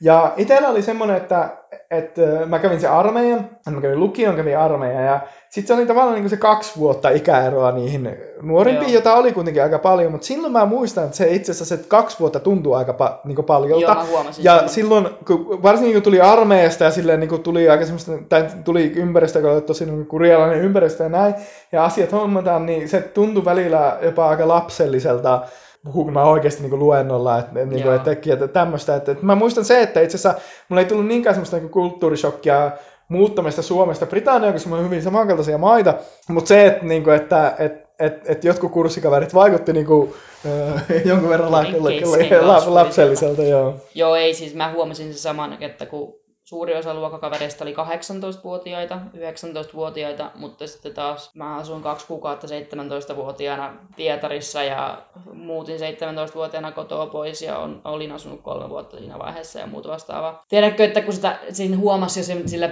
kahdella vuodella, niin se elämän kokemus oli hyvin Joo. erilainen kuin suuri osa, jotka ei ollut niinkö, on ehkä kerran käynyt jossain Ibizan lomalla tai Joo, ja sitten, sitten tulee vanhempien helmoista niin, tulla, tulla suoraan- yksi, yksi asuma. Joo. joo, Joo. ja sitten on vähän sellaista, että kuul, kuulkaa kultaisen, niin että osaatko käyttää tiskiharjaa, että se ei se, se, ei se lautanen lähde siitä tiskipöydältä, jos ei sitä itse siivoa. Meillä oli sinänsä hyvä, että ei ollut mitään kauheasti bileitä, kun ei ne likat tullut toimeen keskenään. Ja sitten mua ei tavallaan, kun mä nyt istuin siellä toimistossa, tai siis siellä studiolla niin sitten 24 niin ei se olisi toiminut muutenkaan, mutta muutamaan otteeseen jouduin kyllä siinä ensimmäisen vuoden aika huomauttamaan ihmisille, että nyt ollaan, kuulkaas, ihan kaikki kasvavia aikuisia, tai ei enää kasvavia, vaan ollaan aikuisia ainakin olevinamme, että voisiko pitää huolta omista niin kuin, tavallaan velvollisuuksistaan ynnä muuta, ynnä muuta. Sitten ekan vuoden jälkeen hän muutetaan sitten tavallaan kimppakämppiin kampuksen ulkopuolelle. Me aloitettiin etsiä heti joulun jälkeen muistaakseni, niin kuin, että olin löytänyt pari kaveria niin kuin, muilta niin kuin, kursseilta, että hyvin monihan niin kurssilta löysi, löysi nyt sitten Mm. just ne kaverit, joiden kanssa muutettiin Kyllä. yhteen. Että mä muutin sitten, mä olin aika niin kuin, että oli aika harvinaista, että kun mulla ei ollut yhtäkään kurssikaveria siis samassa, samassa talossa, että mä muutin sitten niin muiden ihmisten kanssa. Se sykli menee silleen, sitten, että kun ihmiset on vain vuoden tai kaksi siinä kämpässä tai siinä talossa, niin se tavallaan siinä joka Mm. mm. vuosi niin as, niin asukkaat vaihtuu taloissa, niin se alkaa se sykli silleen, että se pitää sitten osata jo varata silloin, niin kuin, Kyllä. sun pitää etsiä sitä silloin tammikuussa, että sulla on helmikuussa paperit valmiina, että sitten jos on Joo. niin huhtikuussa Tosiaan niin vuokraantajat mielellään ne, elokuulle. sanon, vuokraantajat mielellään ne vuokraa sen koko kämpän, mm, eli, et, et, eli se on tärkeää, että sulla on se porukka. Totta kai on mahdollista löytää myös äh, huone, huoneissa, joo. kyllä, mutta se on paljon helpompaa, jos sulla on. Ja kun, Silloin me, san, kun me sanotaan kämppä, niin mehän tarkoitetaan siis semmoista brittiläistä terraced house rivitaloa, joka on siis, jossa on oma ulko ja sitten on kaksi huonetta tai kolme huonetta yläkerrassa ja kaksi huonetta alakerrassa, mm, joista yksi saattaa olla olohuone, jos on tosi niin antelias vuokraisäntä, mutta yleensä ei. Että siinä on sitten kaikki huoneet on niin makkareita ja sitten sulla on yhteinen keittiö. Että sekin talo, missä mä asuin, niin siinä oli tavallaan siinä niin tavallaan jatko alassa, joka siihen taloon oli tehty, niin sitten siinä oli tavallaan pieni olohuone, joka, joka takana oli sitten keittiö. joo. Ja sitten oli yksi kylppäri viidelle ihmiselle. Mulla silleen, kun mä en, silloin kun tosiaan kandi-aikana, ää, silloin vielä tosiaan seurustelin, niin silloin sitten sit toisen, toiseksi ja kolmeksi vuodeksi vuodeksi me muutettiin tyttökaverin kanssa sitten sit, ää, Colchesterin kaupunkiin, kaupunkiin ää, jos ää, kämppää, mutta, mutta tosiaan vuokrataso täällä on aika, aika korkea, ää, varsinkin Bristolissa. Mm-hmm. Ää. Noussut ihan tosi paljon nyt viimeisen kuuden vuoden aikana. Itse asiassa se oli hauskaa, kun öö, mä tein sen mun maisteri Lontoossa, ja no, Lonto on tietenkin vielä oma planeettansa, ja sitten kun mä tulin Bristoliin ja mä tulin vielä töihin, niin, niin rahaa oli vähän se enemmän, mitä oli opiskelijabudjetilla, niin sitten mä ajattelin, että no eihän mä edes niin paha hintaisia nämä kämpät täällä, tai vuokrat. Mm. Ja sitten sit mä tajusin, että mä oon niinku itse asiassa Lontoon jälkeen niin. aikalaiset toiseksi tulee. Se jossakin Edinburgh jälkeen, niin Lontoon, tota, Edinburgh ja Bristol on Lontoon jälkeen, se on toiseksi kovimmat vuokrat. No mä ainakin joskus aikana luin ja varmasti pitää paikkansa. Mutta nyt, mikä on nyt, mutta muutama vuosi sitten, sitähän puhuttiin just, että vaikuttaako Brexit, mutta silleen, että täällä oli niinku silleen, että että vuokramarkkinat tässä oli, että, että niin pitäisi olla, että ei ole niin paljon korotuspaineita. Ei, kun mun mielestä jossain vaiheessa se näytti siltä, että ne laski vähäksi aikaa. Joo, joo, siis joo, joo, tämmöinen, niin joo, joo, nime, joo, joo, nimenomaan, mm. nimenomaan silleen. Ja nyt mä en tiedä, no mä en ole nyt seurannut vuokratasoa niin kuin mä oon tässä asunnossa, ja ainakaan nyt ei ole. Ja joo, ei, mä, mähän, koro... nyt, mähän nyt etin tuossa kämppää taas, mutta ne on taas ihan liian kalliita, että yksin asumisesta saa vaan haaveilla. Joo, se, jos tosiaan sekin on niin kuin, kans yksi isoista eroista, eroista tota, Suomeen, että, että yksiöt on tosi kalliita. Joo, että, siis, että, että opiskelijapudjettiin joo, ei, ei, ei mahdu. Ma, ei, mahu, ole, ei olla yksiöissä, koska Suomessa hyvin moni niin opiskelija asuu nimenomaan mm. yksiössä. Ei ole mitään asiaa yksiö, jolle ei sulla ole pappapeta että, että niin ihan jos suoraan sanotaan. Niin tota, sinänsä oli kyllä ihan kiva asua ihmisten kanssa, koska sitten oli aina joku, Joo, no se, nurista siitä, että kun, että kun yliopistossa on liikaa hommaa. Joo, sillä itse asiassa tohon, tosta tuli mieleen, että itsellä ainakin jo kandi, kandi-aikana, niin, niin niitä alettiin niinku, äh, sen, sillä kurssilta, kurssikavereiden kanssa, mm. tuli niinku siellä kaveripiiri, niin sitten tehtiin aika paljon yhdessä, yhdessä että, niinku noita koulupalautustöitä ja Joo. muita. Sitten kokoonnuttiin aina jonkun kämpille ja sit, sit siellä tosiaan Katsottiin, katsottiin niitä yhdessä, että, että siinä semmoinen Joo, joo mähän aspekti. istuin hyvin, me istuttiin yleensä sitten niin design studiolla just kurssikavereiden kanssa tekemässä jotain malleja ja muuta vastaavaa. Voin kertoa, että sinä saa hyviä kavereita kymmenen aikaa illalla viikon putkeen teet jotain pienosmallia jossain studiolla, että voi olla siinä vaiheessa vähän ja voi sitä vissiin elämällä ja muutakin tehdä, mutta teet vain painaa päällä, niin ei tässä sitten mitään. Niin tota, kun mä oon käynyt vaan kantin tietty täällä ja kuten sanottua, niin ei ihan kauheasti hotsittaa, jos mennään enää yliopistoon. Niin tota, mutta sä oot tehnyt sekä maisterin että tohtorin myös tässä maassa, niin kerrotko vähän siitä, että mitä se, se on sitten? Joo, eli siis tuo kantin tutkintohan on täällä tavalla se perustutkinto toisin kuin Suomessa, joka on, niin että et mennään suoraan siihen, valitaan siihen maisterivaiheeseen asti, mm. vaikka, vaikka Suomessakin on se kandin tutkinto. Ja sitten tämä maisterin tutkinto riippuu tosi paljon aloittaa, että, että esimerkiksi luonnontieteissä kaikilla aloilla, minkä käsittääkseni ei ole maisterin tutkintoa, tai edes, siis jos luonnontieteessä äh, haluat tohtori opiskelijaksi, niin on mahdollista päästä suoraan tohtori opiskelijakandin tutkintossa, mutta, mutta esimerkiksi taloustieteessä maisterin tutkinto vaaditaan siihen, että jos haluat suorittaa lisää jatko-opintoja, ja siinä on myös hyötyä rahallisesti, jos mm. ajattelet, tai työ, sanotaan, että niin työmahdollisuudet, Joo. työmahdollisuuksia avautuu enemmän. Mm, jos, tarkoitatko, jos haluaa niin akateemiselle alalle? Ei, myös, muu, siis myös muutenkin, että, että, että, niin kuin, että että jos katsoo, että minkä, mitä firmat hakee tai valtio hakee tai nuo järjestöt hakee taloustieteilijöitä, niin, niin, niin tota, osa on semmoisia hommia, että niihin vaaditaan, vaatimuksena on maisterin tutkinto. Ei tietenkään kaikki, ei suurin osa, mutta, mutta, mutta, mutta on.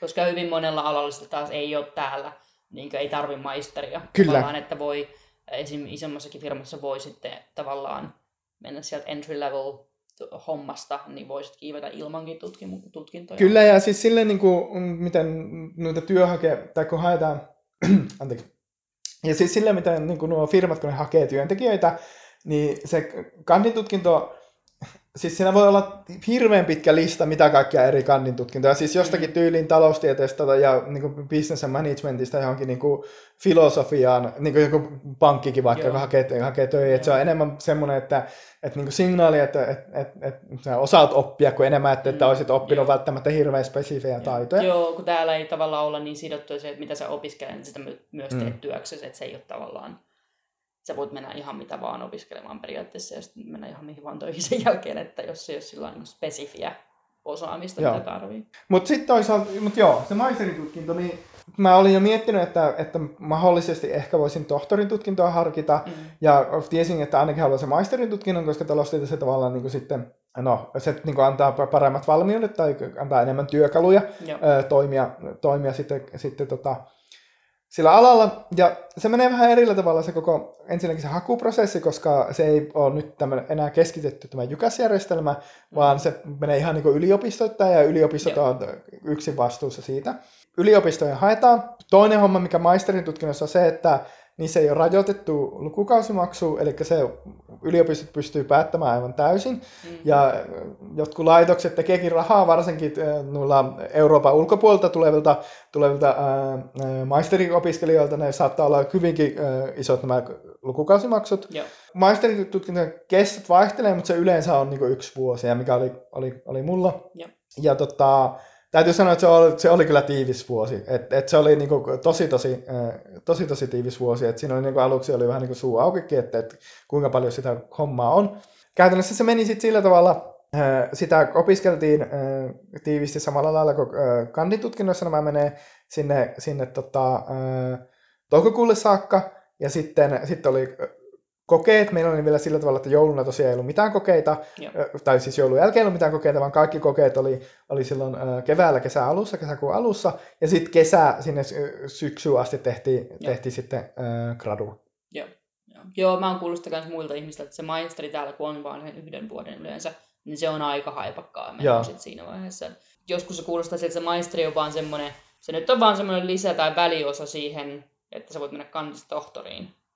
Joo, se joillakin joo, joillakin aloilla on, äh, mutta sitten, no mullakin itse asiassa, kun mä nyt mietin, että aika iso, isolla prosentilla niin kuin jatkotohtori opiskelijoihin, varsinkin mun niin semmoista paremmista kavereista mm. sieltä ää, mun maisterikurssilta, mutta mut kyllä siellä niin kuin oli sitten aika paljon kuitenkin on porukka, jotka ei, ei ja, se, ja se riippuu niin alasta, alasta taas, mutta, mutta taloustieteessä sitten se käytännössä maisterin tutkinto on, ää, se on niin kuin teknisempi, ää, niin kuin, siis käydään itse asiassa aika paljon samoja asioita, niin kuin, vähän niin kuin alusta samoja asioita, mitä te käytiin jo kandihommassa, mutta nyt käydään niin kuin, vähän niin kuin juurta jaksain, öö, mitä tulee niin kuin matemaattiseen puoleen, puoleen, puoleen niitä, niitä läpi. Ja sitten ehkä se yksi, niin kuin, mikä oma itsellä oli myös se, että, että niin kuin, mä, vai, mä tein öö, mun kandin ja olin niin kuin, ihan siellä niin kuin, prosent, niin kuin parissa prosentissa äh, niin kuin arvosanojen, siis oma kurssi arvosanojen niin kuin siellä ylimmässä parissa prosentissa, mutta sitten se yliopisto ei ollut kuitenkaan niin kuin, se ei ollut niin hyvä kuin se, mihin mä menin tekemään sitä mun maisteria, niin siinä huomasi myös sen tasoeron, että niin kuin, sit kun ne luokkakaverit oli justiinsa, ne oli LSCistä ja usealla Oxfordista ja Cambridgeista ja sitten niin ympäri Eurooppaa, niin, niin että se lähtötaso tai se kanditutkinto monilla oli ollut vaativampi, niin sitten alussa mulla oli hyvä kaveri, tuli samasta yliopiston kanssa tekemässä samaa maisteria, ja me katsottiin sillä aluksi vähän just se eka pari viikkoa, että, niinku, että ei hitto, että, että, että, että, tästä tulee tosi tosi rankka vuosi, mutta kyllä se siitä niin sitten lähti rullaantua tavallaan, että, että saa kiinni, kiinni, kiinni niin tavallaan siihen lähtötasoon, ja, ja oli kyllä niin antoisa vuosi tosi tosi Joo. paljon, mutta, mutta se oli niin semmoista, että, että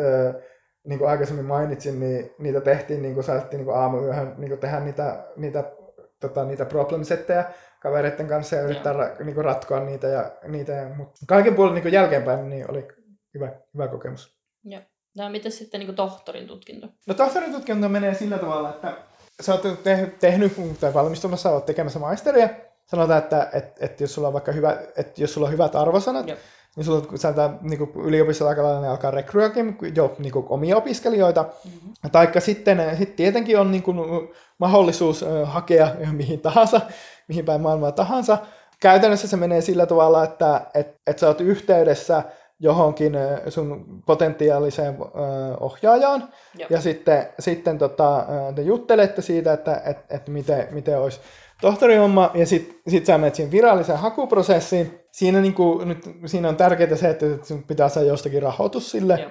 On olemassa niin yliopisto, on olemassa yliopiston sisäisiä rahoituksia, eli yliopistolla on jonkun verran äh, stipendejä, äh, apurahoja, joita ne jakaa sitten nämä research councilit on niin kuin se pääasia täällä, täällä Briteissä, jotka, jotka antaa tohtori, tohtoritutkintoihin apurahoja, ja sitten nyky, mutta nykyään se menee sillä tavalla, että ne yliopistot allokoi, eli laitokset saa jonkun X määrän niitä, ja sitten, sitten ne allokoi, ja sitten on niin kuin, kolmas vaihtoehto, sit, niin kuin, jos sä saat ulkopuolelta rahoituksen.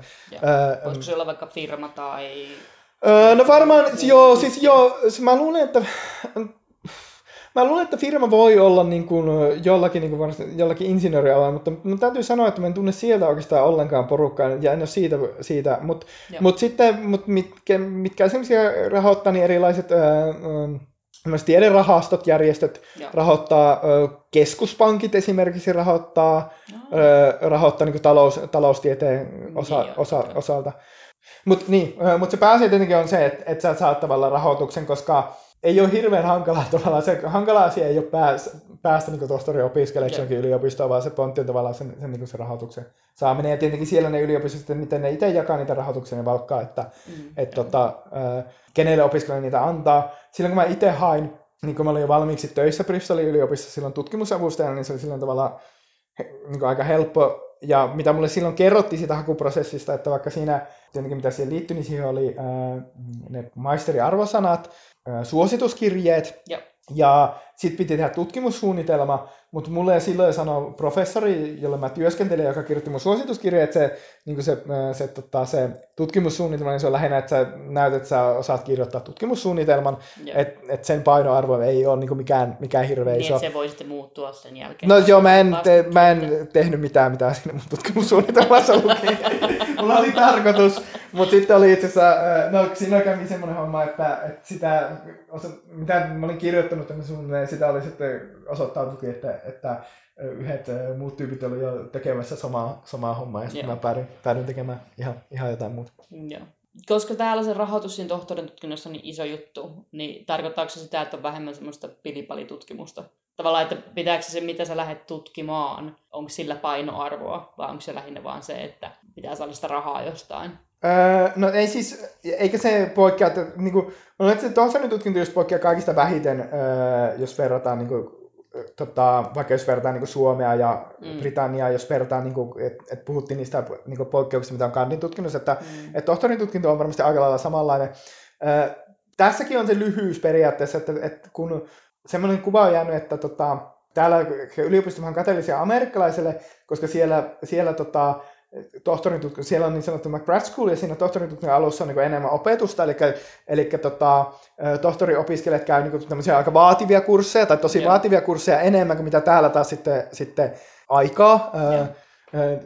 niille, niille opettaa. No mitä tulee niin tutkimuksen siihen laatuun ja tavallaan siihen rahoitukseen, itse asiassa tuo on tosi hyvä pointti, koska taas, niin kuin mistä mä puhun, niin aika lailla niin tämmöistä taloustiedespesifiä mm. hommaa, että esimerkiksi luonnontieteissään se menee sillä tavalla, että on joku tutkimus, iso tutkimusprojekti, jossa on professoreita, siellä on apulaisprofessoreita, on postdockeja ja se on tohtorin tutkijoita. Ne on saanut niin kuin, joku hirveän niin kuin mällin rahaa sille koko projektille, ja, ja siellä on sitten projektin sisällä että no me tarvitaan kolme tohtoriopiskelijaa siihen, siihen projektiin, ja se tulee niin kuin sitä kautta se homma. Ja sitten ne tohtorin tutkinnot on niin kuin hyvin spesifejä, että se tiedetään oikeasti, että et, et, et jos hakee tohtorin tutkintoa, et, niin, niin, että et mihin tohtorin tutkintoa sitä on menossa, että mitä tekee sen, sen, niin, sen seuraavaan. Kun taas sitten niin kuin taloustieteessä tai ja vaikka niin kuin tuolla politiikan tutkimuksen puolella, mistä tunnen porukkaa, niin, niin se on silleen niin kuin tosi, siis se on paljon vapaamuotoisempaa, että niin ne elää ne asiat, että et mitä sitten loppujen lopuksi aletaan tutkimaan. Niin sillä sun ohjaajalla on tietenkin tosi iso vaikutus, että mitä se tavallaan tekee. Ja. Niin ei sillä, ei sillä niin sen tutkimuksen laadun kanssa, kanssa Joo, eli mitä mä nyt on ymmärtänyt sun viimeisen pari vuotta, mm. niin kun sä oot tohtoriopiskelija, niin sä myös opetat.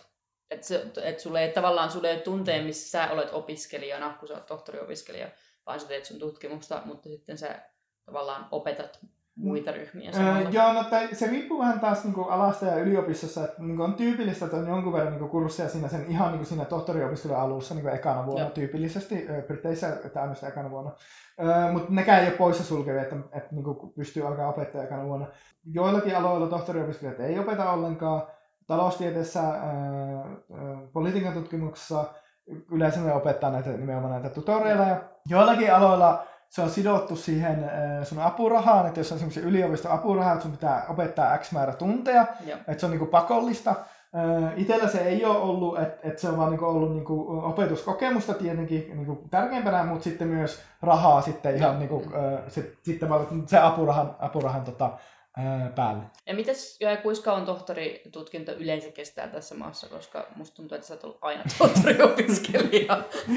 No mulla on se itse asiassa, joo, mulla on se vähän... Ja me ollaan todettu mitä kuusi vuotta nyt. mulla se venähti, mutta tota, siis, no siis taloustieteessä se on niin kuin käytännössä neljä vuotta. Ja se yleensä se, se alun perin niin kuin rahoitus, rahoitus on niin kuin kolmelle vuodelle, joka on se tavallaan niin kuin olisi se standardikesto, mutta mä en tiedä ketään, mä en tunne henkilökohtaisesti ketään niin taloustieteen opiskelijaa, joka olisi sen niin kolmessa vuodessa tehnyt, mutta sitten sun pitää hankkia ottaa enemmän opetusta tai hankkia lisää rahoitusta tavallaan sitten sen, sen, sen kolmannen vuoden, ää, kolmannen vuoden jälkeen. Joo, selvä. Eli toisin sanoen Briteissä voisi käydä koko yliopistossa saakka läpi Eli kolme vuotta on kandi, yhden vuoden maisteri ja tohtori on sen Nel, no, neljä, sanotaan neljä ainakin neljä tällä vuotta, joo. niin se on sen kahdeksan vuotta. Joo, ja tiedän itse asiassa, tunnen, äh, tunnen ihmisiä, jotka on tehnyt juurikin näin. joo, joo. Että kyllähän sen sitten tavallaan helposti saa siihen kymmenen vuoteen vedettyä, riippuen vähän mitä tapahtuu mm. siinä välissä. Jotkut ihmiset tietty pitää välivuosia tutkintojen välissä, että käy sitten töissä siinä välissä ja muuta vastaavaa. Mielenkiintoista. Itse, minusta ei kyllä tohtoria ikinä tule. Muut, muutama tota, brittikaveri on kyllä sanonut, että he haluaisivat lähteä Suomen tekemään tohtoria ihan vain sen takia, että saa silinderihatun ja miekan. Joo, täällä saa vaan sen hassun. Nyt hetkinen helmikuussa on, helmikuussa on, joo pitäisi olla sitten mulla valmis, valmis se kun saa, saat sen ää, tota, todistuksen ja sitten saa, en saa silinteriä enkä saa miekkaa, mutta saa hassun hatun. Muuten ihan lyhyesti vaan siis tohtorin väittelytilaisuudesta. Miten joo, se eroaa, joo, joo, se eroaa itse asiassa mulla on siitä jo kokemustakin ihan henkilökohtaisesti. Ja on ollut itse asiassa Suomessa uh, yhden kaverin, suomalaisen kaverin väitöstilaisuus. Eli se eroaa aika radikaalisti, missä Suomessa on, niin se on avoin tilaisuus. Joo. Eli, joo, eli sitten se, Briteissä taas se tilaisuus ei ole avoin, eli siellä huoneessa on ainoastaan tota, kandidaatti, eli tohtoriopiskelija, ja sitten on internet, in, internal examiner, joka on niin oman yliopiston sisällä joku professori, ja sitten toinen täytyy olla external, eli yliopiston ulkopuolelta, käytännössä joku sillä alalta oleva, jonka sun ohjaaja tai ohjaaja tuntee ja, ja on kutsunut. No ainakin siihen tota, miten verrattuna siihen mun kaverin, suomalaisen kaverin väitöstilaisuuteen, siinä kysyttiin enemmän semmoisia niinku, miten sanoisit, niin yleisiä kysymyksiä. Ja kyllä multakin kysyttiin sitä motivaatiosta ja näin, että minkä tavalla, että minkä, minkä takia tämä on tärkeää. Mutta sitten kysyttiin aika paljon myös multa, tai multa kysyttiin enemmän ainakin tähän mun yhteen, no, otoskos yksi, mutta siis tähän mun kaverin suomalaisen suomalaisen niin kysyttiin enemmän tämmöisiä niin kuin, ihan niin kuin teknisiä kysymyksiä. Ja niin katsottiin, että, että ilmeisesti, että, että sitä ei ole mun ohjaaja kirjoittanut sitä, sitä väitöskirjaa, mä en oikeasti tiedä, tiedä että, mitä, että mitä mä tota... Todistan, että olen itse tehnyt tällä niin, työn. Että tiedän, että tiedän, mistä on kirjoittanut. En ole vaan käynyt apurahaa ja vetämässä tuolta, tuolta ja sitten istunut pubissa koko, koko kuusi vuotta. Ihan lyhyesti tuosta ihan valmistujaisesta. Täällähän valmistujaiset on heinäkuussa. Ja siellä annetaan sulle se paperi, jonka sä yleensä sitten tiedät sen loppuarvosanan kyllä siis pari viikkoa etukäteen. Se sulla on hassu hattu päässä vähän aikaa ja viitta, josta pitää itse asiassa kyllä maksaa, että sä vuokraat ne. Voi ne kyllä ostaakin, mutta siihen menee sitten useampi satana. Mutta tota, tosiaan, joko sä voit valmistua äm, arvosanoilla, joka on niin paras olisi 1-1. Yeah, first. first. Ja sitten olisi 2-1, joka on se seuraava, eli 2-1. Sitten on 2-2, joka on 2-2. Ja sitten on kolmonen. Kolmonen on, on teknisesti, sä oot vielä päässyt läpi, mutta siinä vaiheessa sitä arvosanaa ei kyllä enää mihinkään hakemuksiin viitsi laittaa.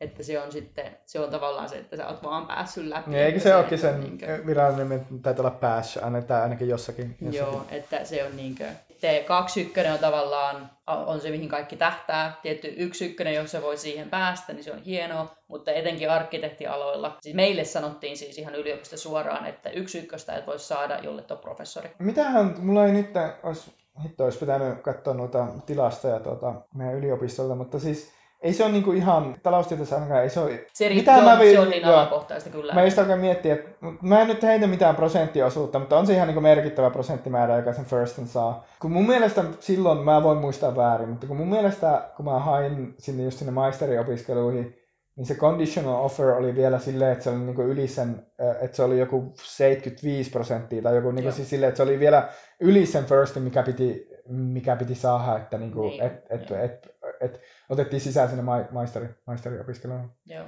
Mutta mut mitä noita silleen niin vaan jos silmäillä, jos joku sanomalehti on tullut niin kuin, siis nenä eteen ja siis silleen nähnyt työhakuilmoituksia, niin, niin aika moni se on se 2-1 on niin kuin, silleen niin kuin, aika monesti, monesti se va- va- va- va- vaatimus. Joo. Joo. joo, ei meillä siis, mä tiedän, että hyvin moni siis tuttu niin muulta aloilta kyllä sai siis firstejä ja muuta vastaavaa, mutta meille arkkitehtipuolella ilmoitettiin mm. hyvin varhaisessa vaiheessa, että älä kuvitte, kuvittelekaan ykköstä saavas, että tällä alalla ei saada yksi yhtä, jos et ole professori. Mm-hmm. Että kaksi ykkönen on se, jonka sä voit saada, jos oot tosi hyvä. Siihenkin minä, siihen minäkin tähtäsin, mutta ei se nyt se riittänyt, kun se meni se tosiaan se portfolio niin helkkarin penkin alle, niin kaksi kakkonen sieltä tuli. Mutta tota, ei haitannut, mulla oli työpaikka siinä vaiheessa, kun minä sen paperin sain käteen ja sitä varten minä yliopistoon menin, että minä töitä saan. Niin se ei kyllä kauheasti jäänyt painamaan. Joo, ja sitten mulla on pari tämmöistä kysymystä, jotka mä kysyn aina kaikilta, että saadaan jonkinnäköistä. Mä voin sitten, näiden kanssa mä voin sitten laittaa tämän kaikki paremmuusjärjestykseen. Eikä mä voi nousta sun rankingissa. Nyt on sillä pohjalla, niin nyt on niinku vielä... Siinä mun rankinglistalla on vasta yksi ihminen ennen sua. Että tota, kauhean, kauhean hyvin tai huonosti et voi vielä tehdä. Niin, eli äm, ensimmäinen kysymys. Äm, kuinka usein käyt Suomessa? Onko se tarpeeksi liikaa vai liian harvoin? No siis äh, tyypillisesti mä käyn niin kesällä ja jouluna, paitsi nyt oli itse asiassa ensimmäinen kesä, äh, että en, en käynyt Joo. ollenkaan. Ja sitten no, sanotaan kaksi kolme kertaa. Sitten on, jos on jotain semmoista joku spesiaalihomma, mikä itse asiassa oli nyt viimeksi, mä olin Suomessa äh, helmikuun lopulla, kun mun yksi äh, hyvä lapsen kaverikin täytti 30, äh, vietti 30-vuotis Onko se liian vähän vai liian paljon? Sopi, sopivasti. No, tie, siis, jos olisi rajattomasti aikaa, niin joo, mutta kun ei ole rajallisesti aikaa, niin, niin ei, mä sanoisin, että se on aika sopivasti, koska sitä myös ajattelee sillä tavalla, että se syö ehkä myös niinku muulta matkustamiselta sitten pois. Joo, sitten, sitten, et, et sitten, että nyt ei hirveänä tule muuta käytyä kuin konferensseissa ja sitten tota, sit, sit tosiaan niin Suomella lomalla, että, että vähän niin kuin semmoinen muunlainen ulkomaan lomailu, matkailu on jäänyt melkein kokonaan, kokonaan poissa. Mm. Että et, tavallaan sille mä ajattelen sen, että onko se hyvä vai huono asia, tai että onko se sopivasti no se just että silleen voisi käydä enemmänkin, mutta sitten haluaa ehkä käydä jossakin jossakin mm, muuallakin. Joo, joo. Se on vähän ironista, että kun asut ulkomailla, niin sun ulkomaan reissaaminen loppuu siihen, että kun on pakko aina mennä Suomeen, joo, koska on... muuten joku valittaa siellä, miksi et sä käy ikinä kotona. Se on totta. Sitten missä on koti tai kodit? No siis kyllä mä niin tunnen asuvani Bristolissa, mm. mutta sitten mutta mä en tiedä, kun mä sanoisin varmaan silleen, kyllä niin lapsuuden koti ja lapsuuden koti niin silti vanhempien luona, mm. mutta mä sanoisin varmaan, niin tämä, vaikka mä asuisin Suomessa, jos mä asuisin jossakin, jossakin äh, sanotaan Helsingissä, niin kyllä mä tietyllä, tietyllä tavalla tuntisin, että, niin kuin, että, että se koti on siellä Oulussa mun va- va- van- vanhempien, vanhempien luona. Teillä on kuitenkin vielä lapsuuden koti on olemassa. Joo. Että kun joillakin tietty vanhemmat sen myysit jossain vaiheessa mm. se tavallaan katkeaa se semmoinen ankkuri sieltä. Mutta ehkä se on enemmänkin se, se ei ole se tavallaan se rakennus, vaan se on niinku se... Se, Joo, se. se tila, mihin sä niin, menet, niin. tai semmoinen henkinen olotila. Mutta mut, jos tuohon vielä lisäisi, niin kyllä niinku kotimaa on kuitenkin Suomi. Siis sillä tavalla, että vaikka niinku, siis olen miettinytkin niinku kansalaisuuden hake- hakemista ja näin, näin, näin poispäin britteihin, mutta kun, nyt kun ei edes tiedä, että jääkö tänne, niin, niin mm. niin sitten, sitten sit, mutta mut kyllä mä niinku tunnen itseni suomalaiseksi, mutta kyllä se on nyt sillä jollakin tavalla niin on pieni pala Britannian englantiakin mun sydämessä. että, et, et. on, on se joo, koska tietysti sitten se ajatus siitä, että yhtäkkiä asuisikin jossain, asuisi takaisin Suomessa ja sitten ei olisikaan käynyt täällä vaikka kolmeen vuoteen. Mm. Sitten, siis se maa, joka oli mun koti niin monta vuotta, niin siis ja ihan... ei yhtäkkiä olisikaan enää semmoinen, no siellä mä vaan oon, Siis ihan varmasti mulla, jos mä muutan Britanniasta pois, niin mulla tulee ikä, siis mm. myös ikävä Britannia. Se on niinku, äh, englanti, että se on, se on ihan selvä. Joo. joo. Sitten yksi arkipäivän asia, joka äm, raivostuttaa tai muuten ärsyttää. Joku aivan niin kuin, jolla ei ole mitään maailman merkitystä millään mittakaavalla. Että No mä muistan, että niin näitä oli paljon silloin, kun mä muutin, mutta mm. nyt niitä on vähän, ja niitä enää muistakaan tottunut, mutta yksi, joka sitä vielä... mitä Britannia kaivaa kynsien sille sydämeeseen, niin sitä vähemmän niitä on. Leviää kuin home kylpyhuoneessa. mutta se ei, ole se, se ei ole se mun juttu. Se ei ole itse sen juttu. Mä oon tottunut homeeseen kylpyhuoneessa, mutta mihin mä en oikein vieläkään tottunut on se, että pitä, siis tämä on tämä klassikko, että pitää olla kuuma, eri hanaa kuuma, kuumalle vedelle ja kylmälle vedelle. Ja sitten kun vielä joissakin asunnoissa, siis se lämmitys, se boileri saattaa olla iso ja siis se kuuma vesi saattaa olla oikeasti polttavan kuumaa, se niin se valinta on joko se, et mitä ei koskaan jaksa tehdä tietenkään, että laskisi niin laittaisi tuo tulpan tuohon lavuaariin ja sitten laskisi niin miksaa sille veen, niin kuin jossakin mökillä tehdään, missä ei ole juoksevaa vettä. Mut, äh, Varmasti menee enemmän vettä siihen, jos on sitten täytät sen niin sun altaan. Niin, niin, ja ei sitä koskaan jaksa tehdä siis koskaan. Niin sitten joskus se oikein se valinta sille, että haluanko polttaa mun näpit vai haluanko jäädyttää mun näpit. näpit. Ja se ei auta silleen, että jos mä vien toista kättä sinne poltteeseen ja toisa kylmässä, että niin keskimäärin mulla on hyvä olo. se, se, tuossa rintakehän kohdalla niin olisi tämä niin niin, se, ei, se, ei toimi, se, se, se, ei toimi, että, niin kuin, että, että, että vaikka myös keskimäärin teoria se hyvä olo, niin se on ainoastaan teoria teoriassa. Joo, ei, minä kiroan sitä ihan samaa asiaa. Ja hassu juttu on meidän toimistolla, siis keittiön hana on siis ihan niin moderni eurooppalainen hana, niin kuin minä sitä nykyään kutsun. Joo. Mutta sitten vessahana, vessassa on niin kaksi erillistä no, siis, niin... Sitten, tai siis tavallaan kun ne molemmat hanat on rakennettu samaan aikaan. Joo. niin, niin mutta siis, siis niin se on munkin kämpässä yhteisen vessa, sinne on tehty jonkun verran ennen kuin mä muutin, siinä on tehty vessaremontti, mm. mutta siellä on edelleenkin, edelleenkin on ne erilliset hanat.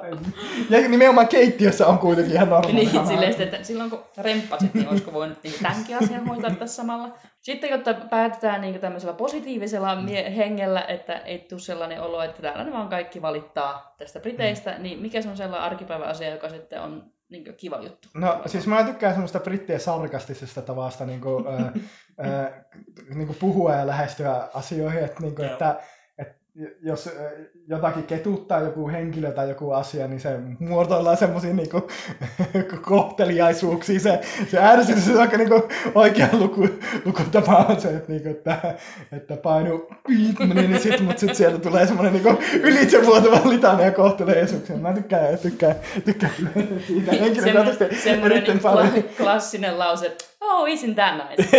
Joo, kyllä. Semmoisella hyvin pienolla hymyllä se, että mitä hömöttiä sä Mutta joo, joo, mä olen, olen huomannut sen myös. No niin, sitten yliopistoon liittyvä infopaketti. Tämä on nyt tähän lyhyemmänlainen infopaketti, koska käytiin aika tarkasti suurin osa noista asioista läpi Salomon kanssa jo tuossa keskustelulomassa, mutta pari asiaa ihan yhteenvetona.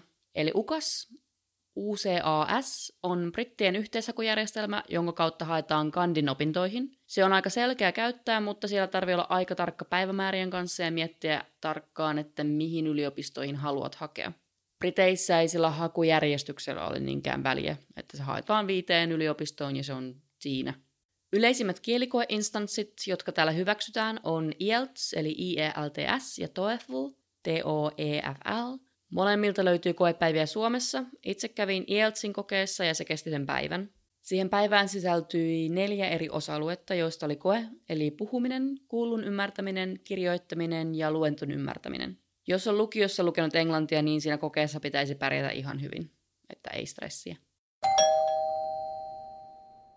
Asia, johon ei tuossa keskustelulomassa Salomon kanssa kajottu, on kandin tutkinnon rahoitus. Eli suomalainen opiskelija voi saada Suomesta Kelan normaalit opintotuet sekä valtion takaman opintolainan ihan samalla tavalla kuin jos opiskelisit Suomessa.